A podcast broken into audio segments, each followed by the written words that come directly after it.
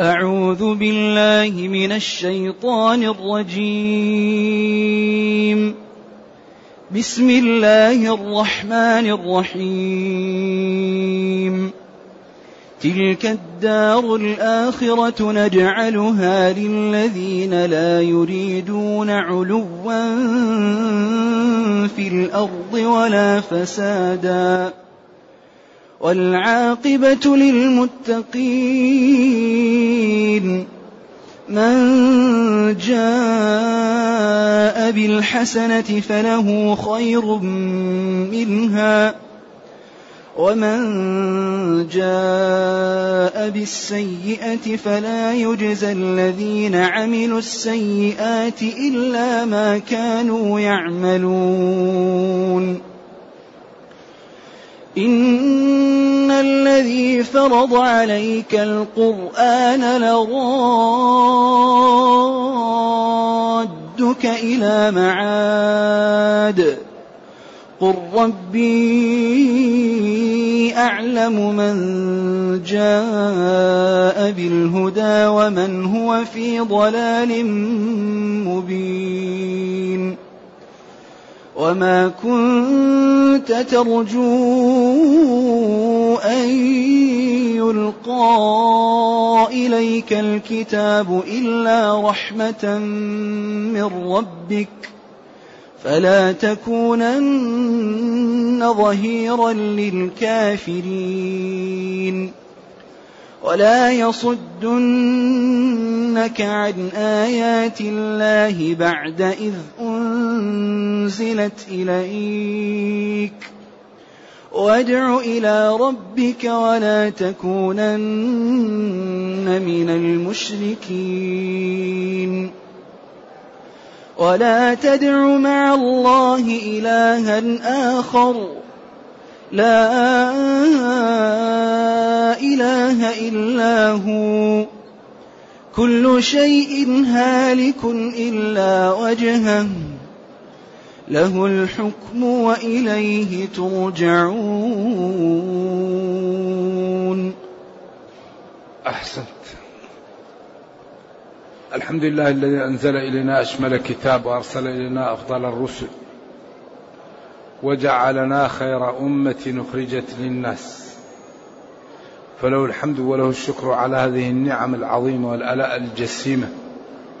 والصلاة والسلام على خير خلق الله وعلى آله وأصحابه ومن اهتدى بهداه. ما بعد فإن الله تعالى لما بين قصة قارون وحاله ومآله وأنه خسف به وبداره جاء الكلام للشريحة الطيبة التي كانت على العكس من قارون.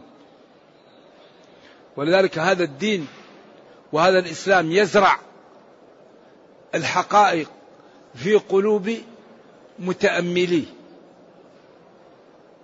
لا بد لمن يسمع القرآن أن يعرف الحقائق ويفهمها ليكون على بصيرة في حياته. قارون لما أنهى قصته قال بعدها تلك الدار الآخرة تلك الدار الآخرة نجعلها للذين لا يريدون علوا في الأرض ولا فسادا نعم. فخسفنا به وبداره الأرض قارون. وبعدين أصبح أثرا بعد عين. إذا هذه الشريحة التي انحرفت وفسدت وغلبت شهوتها وعرض الحياة الدنيا وما هو زائل وتركت ما هو باقي وما هو أفضل. فهنا قال تلك الدار الآخرة تلك إشارة إلى البعيد. أيوه. المؤنث. والخطاب لكل من يصلح له. الدار هو ما يتبوأ وينزل فيه. دار القرار. دائما الدار تقال للطيب وقد تقال دار البوار عياذا بالله. الآخرة التي لا دار وراءها. آخر شيء يسكنه الإنسان. نجعلها أي نصيرها ونهيئها. لمن؟ للذين لا يريدون علوا في الأرض ولا فساد. إذا يوم القيامة المحظوظون فيه الذين لهم المنازل ولهم الدرجات ولهم الفضائل ولهم الأمن ولهم المناقب ولهم الاحترام هم الذين في الدنيا لا يريدون علوا. العلو لا يقبل الحق. تقول الحق يأنف أن يقبل الحق. لا يتنازل ليسمع الحق لا يتنازل ليذعن للحق. علو يتعالى. هو فوق الحق هو فوق الناس. يرى الناس يعني أي كلام ويرى نفسه إنسانا محظوظ. إذا العلو هو يعني تعالي الإنسان عن سماع الحق وعن قبوله وأنفته عن أن يقبل من غيره. أيوه. يغمط الناس. يحتقرها. لا يقبل. ثم مع ذلك يظلم ويجور ويقدم على المعاصي ويقدم على أذية الآخرين. نجعل الدار الآخرة يوم القيامة الجنة. للذين لا يريدون علوا في الأرض ولا فسادا لا يتكبرون لا يتجبرون لا يحتقرون لا يسخرون من الناس لا يظلمون لا يعتدون على الآخرين. إذا الدار الآخرة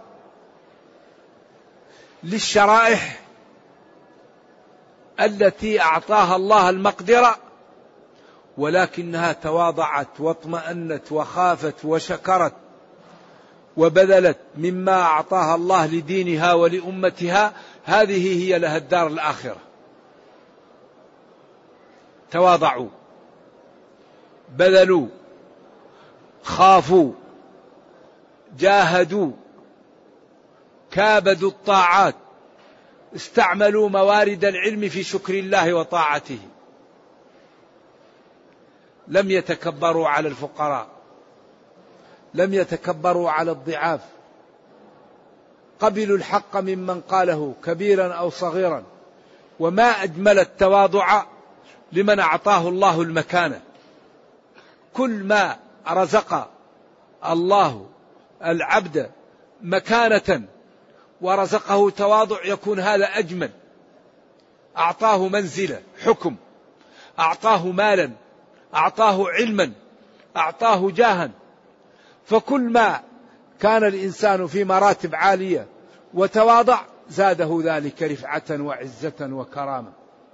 وكل ما ترفع الإنسان زاد عند الناس إيش؟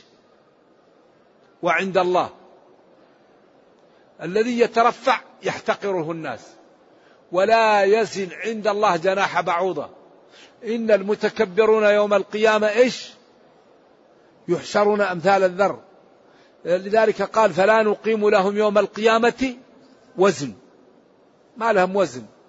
كفروا وتكبروا. ما يصلح. ولذلك تواضع. تكون كالبدر.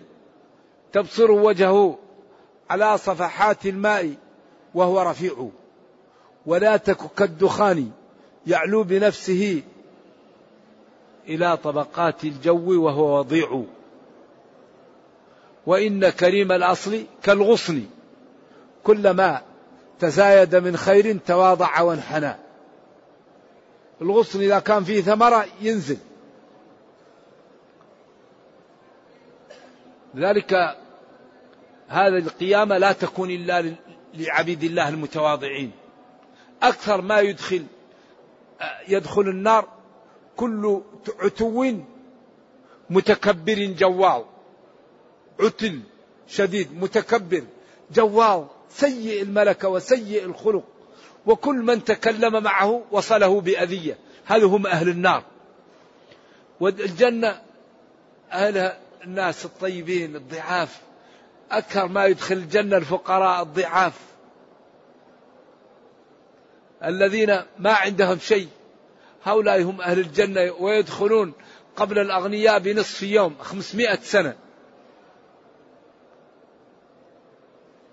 لذلك ربنا يقول لنبينا ماذا؟ واصبر نفسك. واصبر نفسك مع من؟ يدعون ربهم بالغداة والعشي يريدون. كان يجلس مع أهل الصفة. ما يملكون شيئا. وإذا جاء شيء يشاركهم فيه ويألف بهم ويرحمهم. بعض الناس الآن إذا رأى الفقراء يسرع. كأنه رأى حي أو أسد. هؤلاء الفقراء يسبب لك الرحمة وتنزل الرحمات. هذو عبيد الله.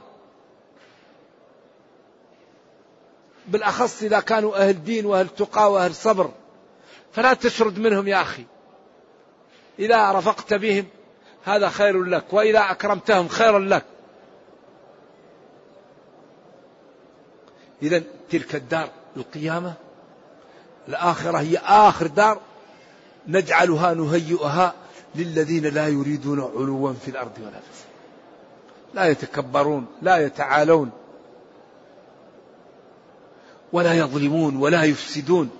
كل حياتهم إنتاج تواضع. كلام طيب بذل طيب رفق أقوالهم دعوة وأخلاقهم دعوة وأعمالهم دعوة وكل عملهم دعوة إلى الله. فإذا رآهم الإنسان أحب الدين وأحبهم واستقام وكره الانحراف لما يروا من جمال الاستقامة في هؤلاء.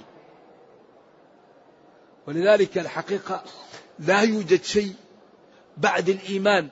أعز للمسلم من أن يرزقه الله علما مزموما بالاستقامة بالتقى. إذا أعطي العبد علما ثم أعطي تقى كملت له الدنيا.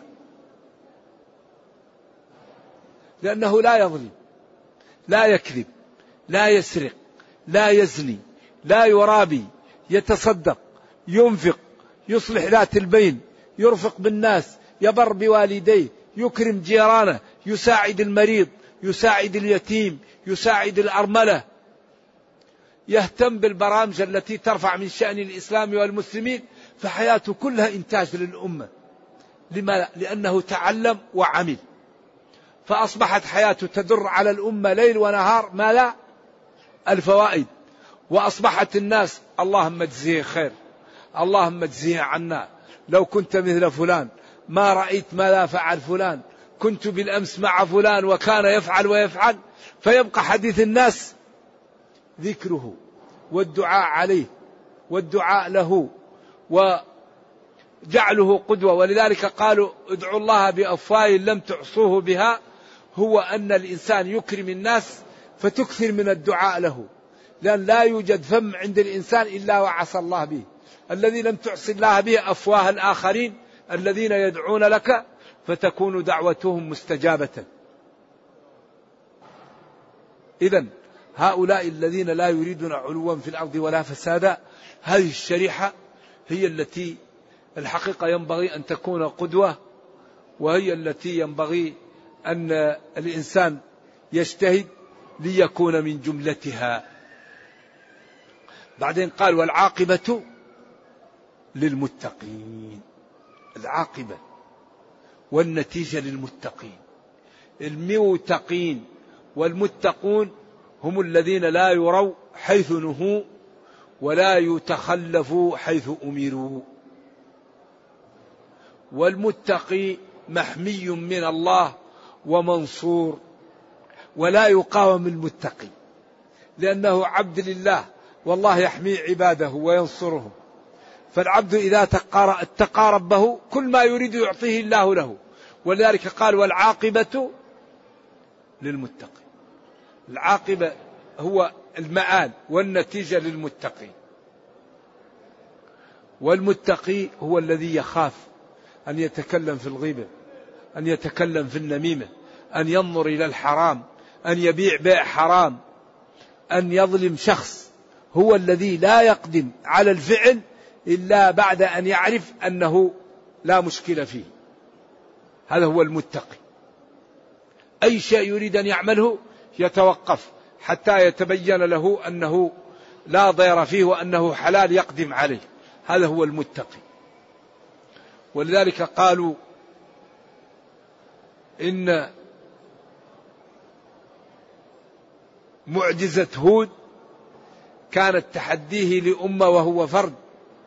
لما قالوا له يا هود ما جئتنا ببينة وما نحن بتاركي آلهتنا عن قولك وما نحن لك بمؤمنين إن نقول إلا اعتراك؟ بعض آلهتنا بسوء. ثارت فيه غريزة الإيمان. هنا ثارت غريزة الإيمان. هم أمة وهو فرد. قال إني أشهد الله. واشهدوا أني بريء مما تشركون من دوني. فكيدوني جميعا ثم لا تنظرون. إني توكلت على الله ربي وربكم. أنتم أمة وأنا فرد. توكلت عليه. ضروني. لأنه ثارت في غريزة الإيمان. لما قالوا إن نقول إلا اعتراك. بعض آلهتنا بسوء. غضب. وقال توكلت على الله. أنتم أمة وأنا فرد. ضروني. فما استطاعوا. إذا العاقبة لمن؟ المتقي.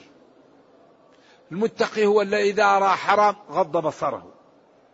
ما يفتح بصره وبعدين يبقى محملق لا. لكن النظرة الأولى فقط. هو إذا سمع شيء لا يجوز سد آذانه. هو الذي إذا فكر لا يفكر إلا في شيء طيب. المتقي لا يمشي إلى الحرام. لا يلمس بيده حرام لا يجعل في بطنه حرام. إذا العاقبة لمن اتقى الله. كابد الطاعات فقوي جذع الإيمان في قلبه فتحقق منه النفع إذا دعا استجيب له. وإذا سئل أعطي وإذا احتمى حمي وإذا استنصر نصر وإذا جاءه شيطان من شياطين الإنس أو الجن يريد به ضرا دمره ربه. من عادى لي وليا فقد آذنته بالحرب. إذا العاقبة لمن؟ للمتقين. فلنكن من المتقين. المتقي أي شيء أمرنا به نفعله وأي شيء نهينا عنه نتركه نكن من المتقين. بعدين الذي يتقي الله الله يعطيه. إن أراد مالا أغناه. وإن أراد رفعة رفعه. وإن أراد قوة قواه. وإن أراد عزة أعزه. لأن الله قادر وكريم. وهذا عبد اتقاه وانضوى تحت شرعه والتزم أوامره. لن يضيعه الله. إن الله لا يضيع أجر من أحسن عملا. لذلك ينبغي أن نبحث عن الخير من طرقه وأن نأتي البيوت من أبوابها. العزة عند الله. من كان يريد العزة فلله العزة جميعا. العزة لله. هؤلاء الذين يتعلقون بغير الله إن تدعوهم لا يسمعوا دعاءكم. ولو سمعوا ما استجابوا لكم. ويوم القيامة يكفرون بشرككم. ولا ينبئك مثل خبير ما أبلغ هذا الكلام وما أجمله وأوجزه. إذا الإنسان لا يدعو إلا الله لا يرجو إلا الله لا يخاف إلا الله لا يتعلق إلا بالله. لأنه هو الكريم هو الغني هو الخالق هو القادر هو الذي يعطيك الأجرة هو الذي يدفع عنك هو الذي يحميك. أما غير الله فعاجز قاصر ضعيف لا يملك لنفسه شيء. إذا فلنتقي ربنا ولنعلم أن العاقبة لمن؟ للمتقين. من جاء بالحسنة فله خير منها. تصدق صلى صام بر بوالديه عالج المرضى أصلح ذات البين الحسنة فله عند الله خير منها. لأن الحسنة يعطي عليها أقل شيء عشرة. ربنا كريم. إذا فلنكثر من الحسنات. ومن جاء بالسيئة فلا يجزى يكافئ. الذين هنا تاء بالموصول عملوا السيئات إلا ما كانوا يعملون. من جاء بالحسنة فله خير منها أفضل منها. ومن جاء بالسيئة فلا يجزى الذين عملوا السيئات إلا ما كانوا يعملون. لا يظلم لكن يعطى أجر العمل الذي عمله وهو السيء. أما الحسنة فله خير منها يضاعف إلى سبعمائة إلى أضعاف كثيرة. والله لا يظلم الناس. ووضع الميزان ونهى عن الظلم وقال لا تطغوا في الميزان وقال ويل للمطففين وقال ولا يجرمنكم شنآن قوم على ألا تعدلوا اعدلوا. العدل أقرب للتقوى. إذا من جاء بالحسنة فله خير منها. طيب ما دام الإنسان إذا عمل الحسنة له خير منها يكثر من الحسنة. الحسنات. في حسنات لا تتعب ومفيدة جدا. ذكر الله. أفضل الكلام إيش؟ أربع. سبحان الله والحمد لله ولا إله إلا الله والله أكبر. تجعل الرصيد كبير. تحيي القلب. تطرد الشيطان. ولا تأخذ منك شيء. أنت ذاهب. قادم للمسجد ذاهب للعمل. ذاهب للسوق. سبحان الله والحمد لله ولا إله إلا الله. الله أكبر. أفضل الكلام أربعة هذه أقل ما فيها تطرد عنك الشيطان. تحيي القلب تكثر الرصيد ولا تأخذ منك وقت. أنت ماشي قادم جاي. ولذلك مدح الله الذين يذكرون الله قياما وقعودا وعلى جنوبهم. الذين لا تلهيهم تجارة ولا بيع عن ذكر الله. هؤلاء مدحوا وهؤلاء ناس فضلاء. إذا من جاء بالحسنة فله عند الله خير منها. ومن جاء بالسيئة ف فلا يجزى الذين عملوا السيئات إلا ما كانوا يعملون. بلاغة هائلة ما قال فلا يجزى إلا مثلها. قال فلا يجزى الذين عملوا السيئات. من جاء بالسيئة فلا يجزى الذين عملوا السيئات إلا ما كانوا يعملون. فلا يجزى الذين عملوا هذا فيه عيب وفيه إزراء وفيه تطويل وفيه بيان للعدل. عيب وإزراء وتطويل وبيان للعدل. لا يجزى الذين عملوا السيئات. فلا يجزى الذين عملوا السيئات. إلا ما كانوا يعملون. إلا عملهم أو الذي كانوا يعملونه. لا لا يظلم أبدا. السيئة تكتب عليك. و ويقولون يا ويلتنا ما لهذا الكتاب؟ لا يغادر صغيرة ولا كبيرة إلا أحصاها. ووجدوا ما عملوا حاضرا ولا يظلم ربك أحدا. وكل إنسان ألزمناه طائره في عنقه ونخرج له يوم القيامة كتابا يلقاه منشورا. اقرأ كتابك. كفى بنفسك اليوم عليك حسيبا. فلا يجزى الذين عملوا السيئات إلا ما كانوا. الذين عملوا السيئات يجزى بعملهم الذي عملوه أو الذي كانوا يعملونه. ثم قال إن توكيد الذي فرض أوجب عليك القرآن وأنزله عليك أو منحكه وأعطاكه لرادك إلى معاد. رادك إلى معاد لعلماء التفسير فيها ثلاثة أقوال. بن عباس في البخاري لرادك إلى مكة. لرادك إلى الجنة. لرادك إلى الموت. لرادك إلى الآخرة. قالوا إنه لما أخذ به عبد الله بن الأريقط الديلي وهو كافر طريق غير طريق الساحل وغير طريق البحر طريق بين الطرق فمشى فمشى. فلما مشى أيام راح به للطريق. فلما رأى طريق مكة اشتاق إلى مكة. نبينا صلى الله عليه وسلم. والأثر لا لا يصح. فقال له أتريد مكة؟ اشتقت إلى مكة؟ قال نعم. فقال له إن الذي فرض عليك القرآن لرادك. ولا أعرف في شيء مرفوع ثابت. إنما هي آثار. ذكرها الحافظ بن حجر في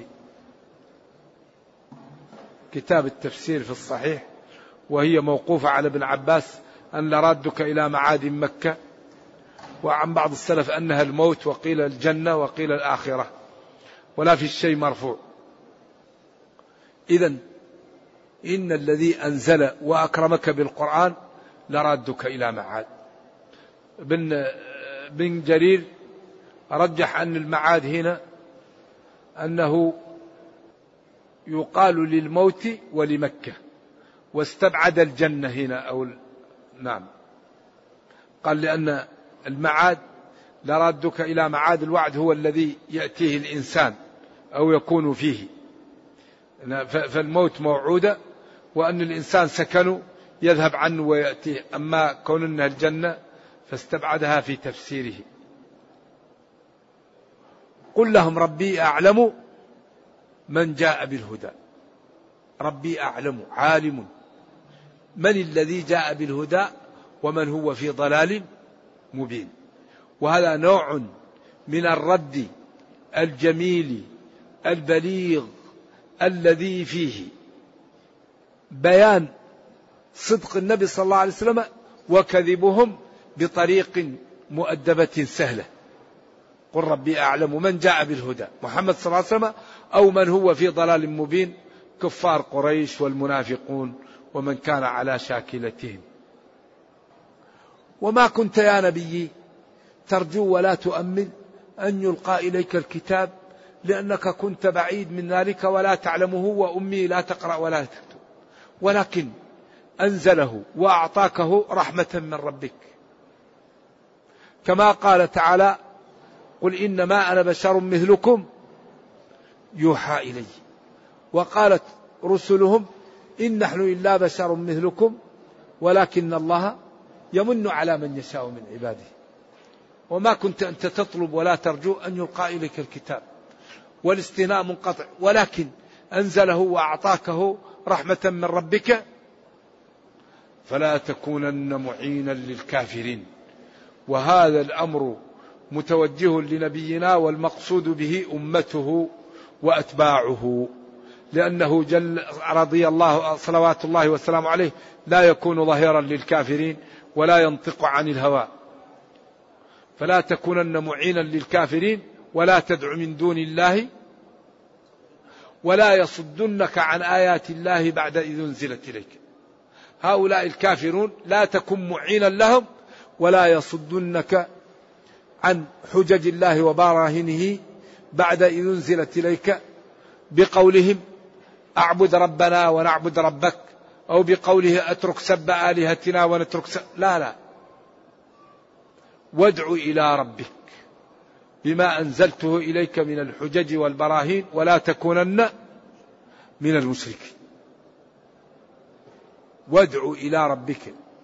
بما أعطاك الله من الكتاب والسنة وبما أعطاك من جوامع الكلم أدعو إلى ربك. ولذلك دعاهم وبين لهم حتى أنزل عليه اليوم أكملت لكم دينكم. وقال ألا إني بلغ اللهم فاشهد في حجة الوداع في عرفة.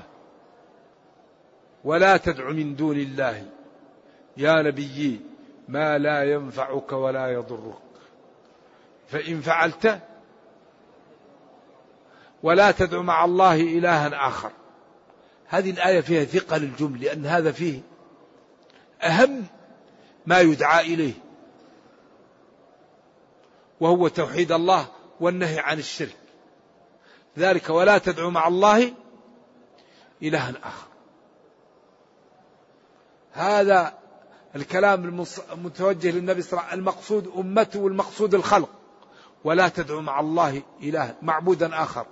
لا إله إلا هو. لا معبود بحق إلا الله. كل شيء هالك.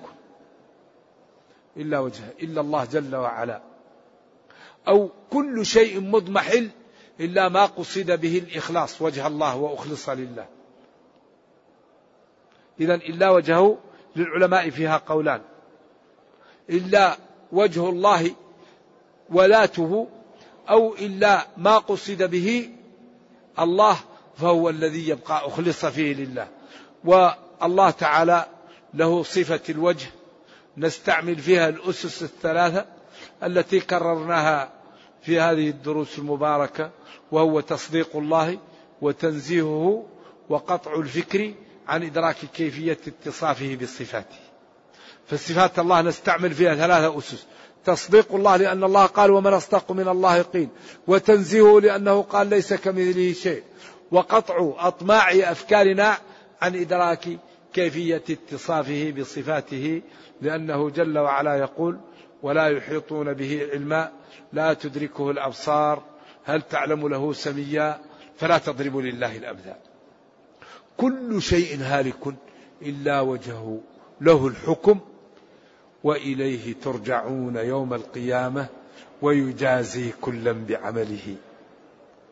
فهذه الآيات مليئة بالمعاني وبالبلاغة والحكمة والإعجاز.